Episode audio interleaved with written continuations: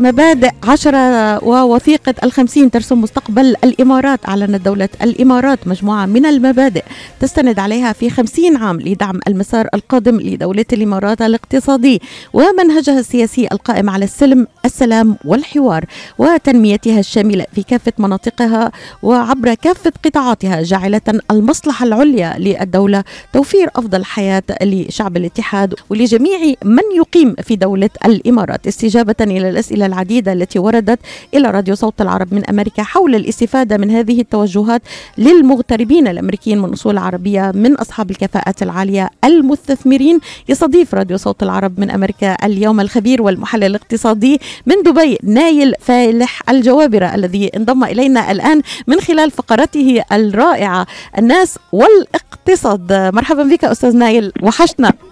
صباح الخير عليكم وعلى جميع المستمعين وحياكم الله. حياك الله أستاذ نايل ومرحبا بك. هل هل تسمعني؟ نعم أسمعك وطبعا اللي يمثلني في أمريكا هو أنتم. وإحنا طبعا عودتنا إن شاء الله بعد كوفيد 19 إن شاء الله نعود لحياتنا الطبيعية كما كانت وافضل مما كانت في السابق.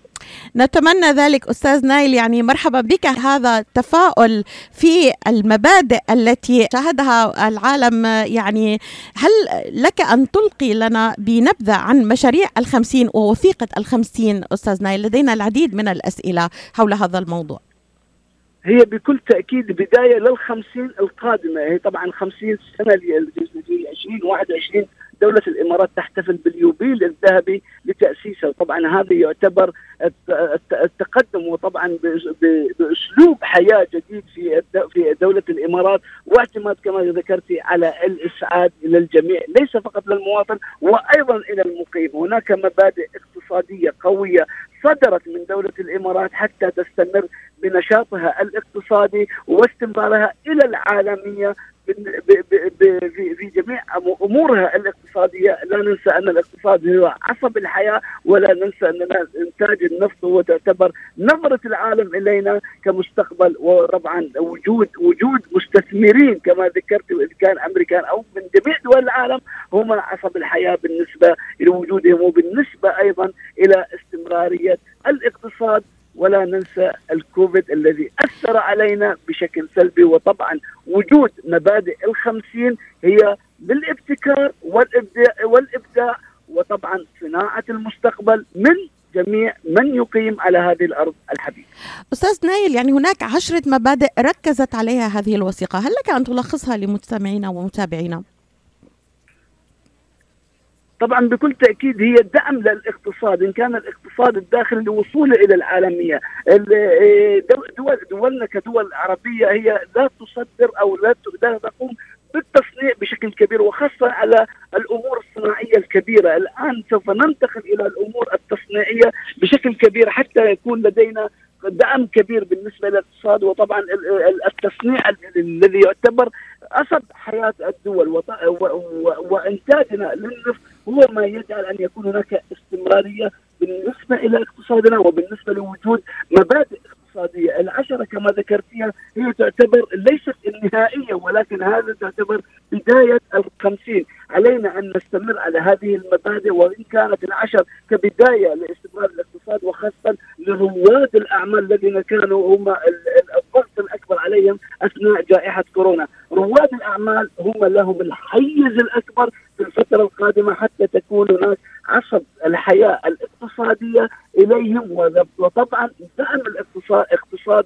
الدولة بشكل كبير. ال ال ال لا تعتمد فقط على اللي هو تعتبر على المواطن ولكن أيضا على الوافد الموجود في دولة الإمارات عليه الابتكار والإبداع. للوصول من الدو من دولة الإمارات إلى العالمية ومن وصول دولة الإمارات أيضا معه إلى العالمية.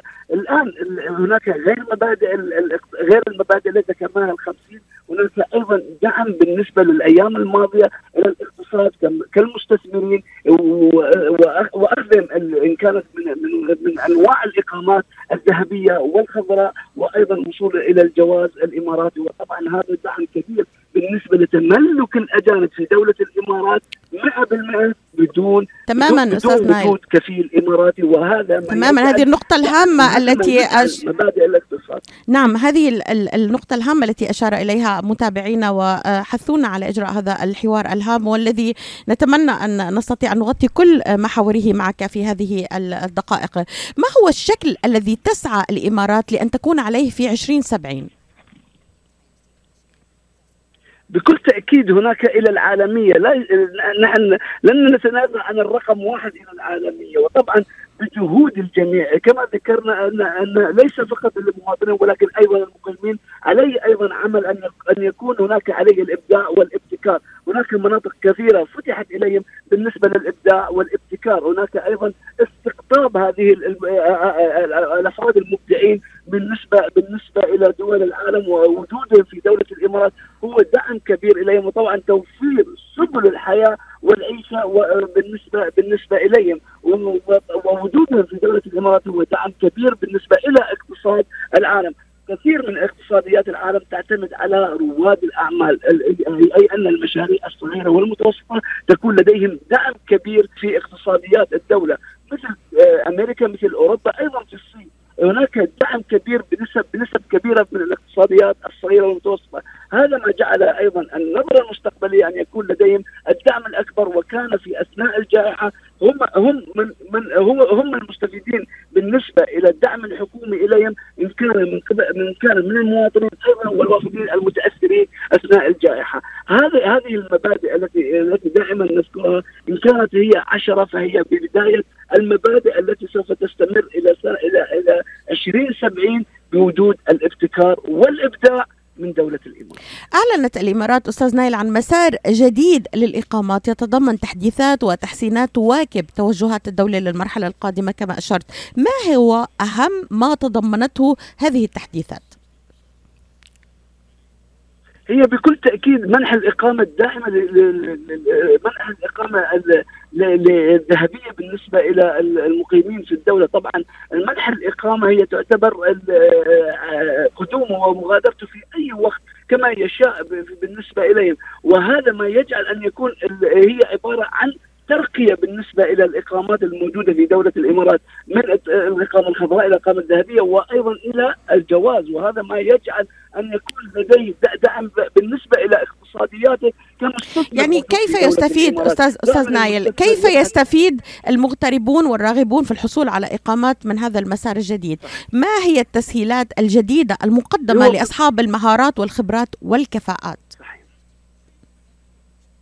طبعا هناك كفاءات كثيرة وخاصة بسبب جائحة كورونا الأطباء تحويل إقامتهم إلى الإقامة إقامة الذهبية أي أن لدي مدة طويلة لتجديد إقاماته أو اتخاذ اتخاذ أكثر من أكثر من عشر سنوات حتى تجديد هذه الإقامات. الإقامات الإقامة الذهبية لجميع الأطباء دون استثناء ومن كادر الطب دون هذه الكوادر التي طبعا كان عليها الضغط الأكبر أثناء جائحة كورونا وتمت مكافأتهم من قبل الشيخ محمد بن راشد بأن يكون لديهم آه، المكافأة الأكبر أن إقامة ذهبية إليهم جميعا. وتقديم هذا الطلب عن طريق الوزارة مباشرة لأخذ هذه لأخذ هذه الإقامة، أيضا بالنسبة للمستثمر الاتجاه إلى أخذ إقامات وتقديم طلبات عليها وطبعا هناك ليست فئات معينه بحد ذاتها. إن كنا بدينا بالأطباء لكن هناك جميع أنواع الاستثمار أن يكون لديهم تقديم إلى إلى إلى طلباتها إلى طلبات إن كانت من جواز سفر إماراتي أو إن كانت من أنواع من أنواع طبعا الإقامات، هذا سوف يكون لدي عامل إيجابي بالنسبة للمقيم أن لا لا يذهب كل سنتين أو ثلاث سنوات لتجديد إقامته لكن لدي لكن لدي هذه الإقامة لمدة أطول. يعني حضرتك ذكرت آه، آه، الآن آه، بعض الشرائح التي تستفيد. أصحاب هل نقول أصحاب المهارات والخبرات والكفاءات من أطباء يستفيدوا من الإقامة الذهبية باستطاعتهم يقدموا على الإقامة الذهبية؟ يعني أنواع هذه الإقامات أستاذ أستاذ نايل الكثير من الأسئلة وردت على وردت إلينا. يعني هذه التسهيلات مثلا تم استحداث كما أشرت نظام الإقامة الخضراء الجرين فيزا كتغيير جذري يثري في نظام الإقامة بالإمارات. ما هو ما, ما أهم ما يقدمه هذا النظام من تسهيلات للمقيمين والراغبين في الإقامة؟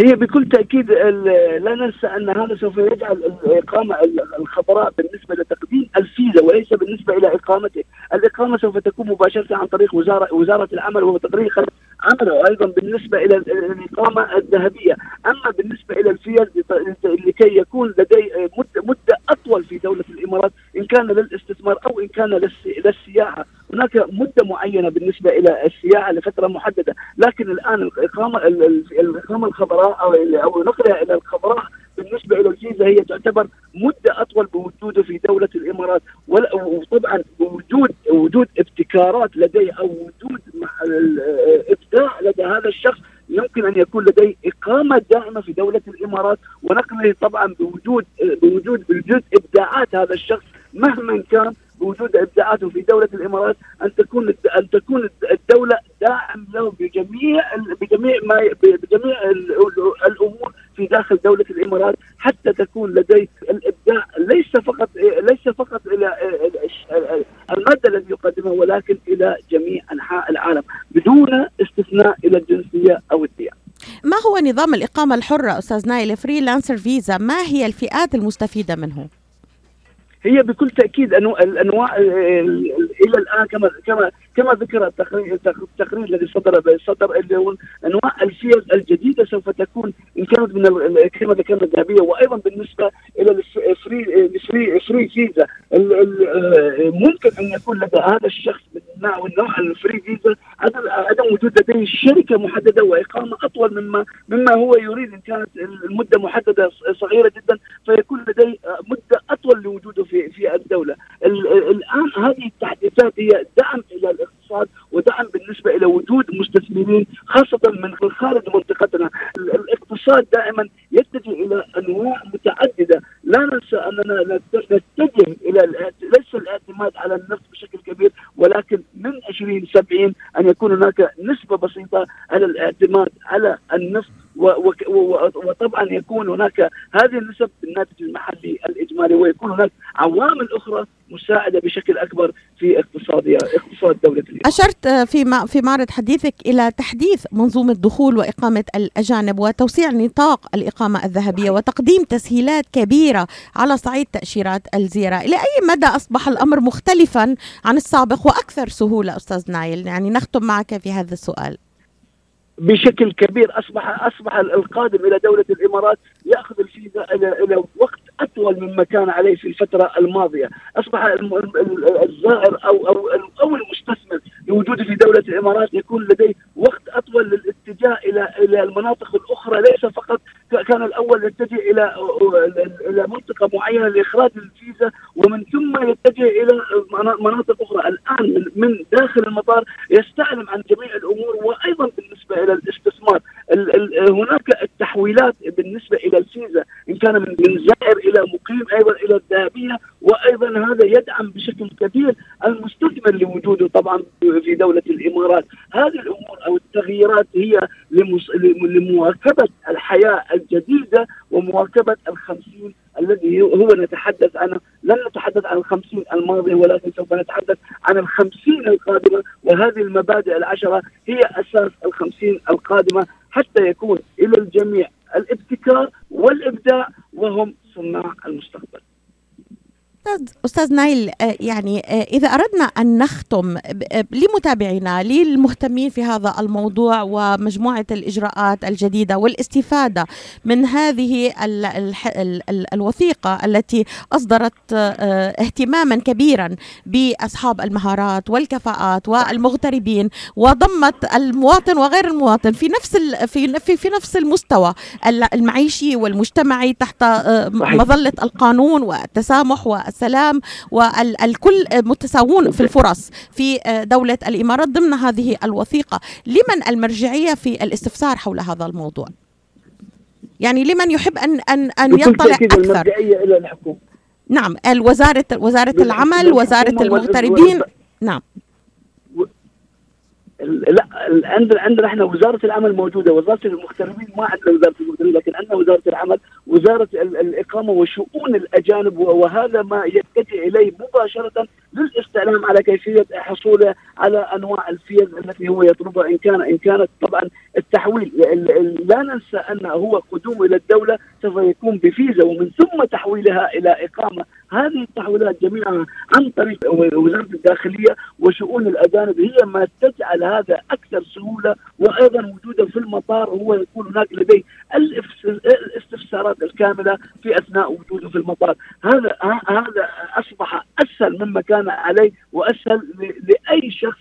وجوده في دولة الإمارات ليس كسائح وإنما كمستثمر أستاذ نايل الجوابرة الخبير والمحلل الاقتصادي كنت معنا مباشرة من دبي. أشكرك جزيل الشكر على هذه الإضاءة ونتمنى لمن يتابعنا أن يستفيد من هذه الفرصة وهذه التسهيلات الجديدة آه، التي ظهرت مؤخرا لاستقطاب كفاءات وخبرات من دول العالم. مرحبا بك آه، ضيف عزيز أستاذ نايل وتحية لك من الولايات المتحدة الأمريكية ونتمنى لك إن شاء الله قضاء نهاية أسبوع موفق. موفقة ولكل شعب الإمارات. شكرا لك وشكرا لجميع المستمعين وطبعا بوجود واقتراب اكسبو 2020 لجميع المستمعين على قناتكم الموقرة. أنت المستقبل بصناعة هذا المستقبل فعليك الابتكار والإبداع من دولة نطل معك إن شاء الله على إكسبو 2020 وأهم فعالياته والدول المشاركة. وماذا يعني إكسبو؟ ولماذا يجب أن نزور إكسبو إن شاء الله في الشهر القادم؟ مرحبا بك أستاذ نايل إلى اللقاء.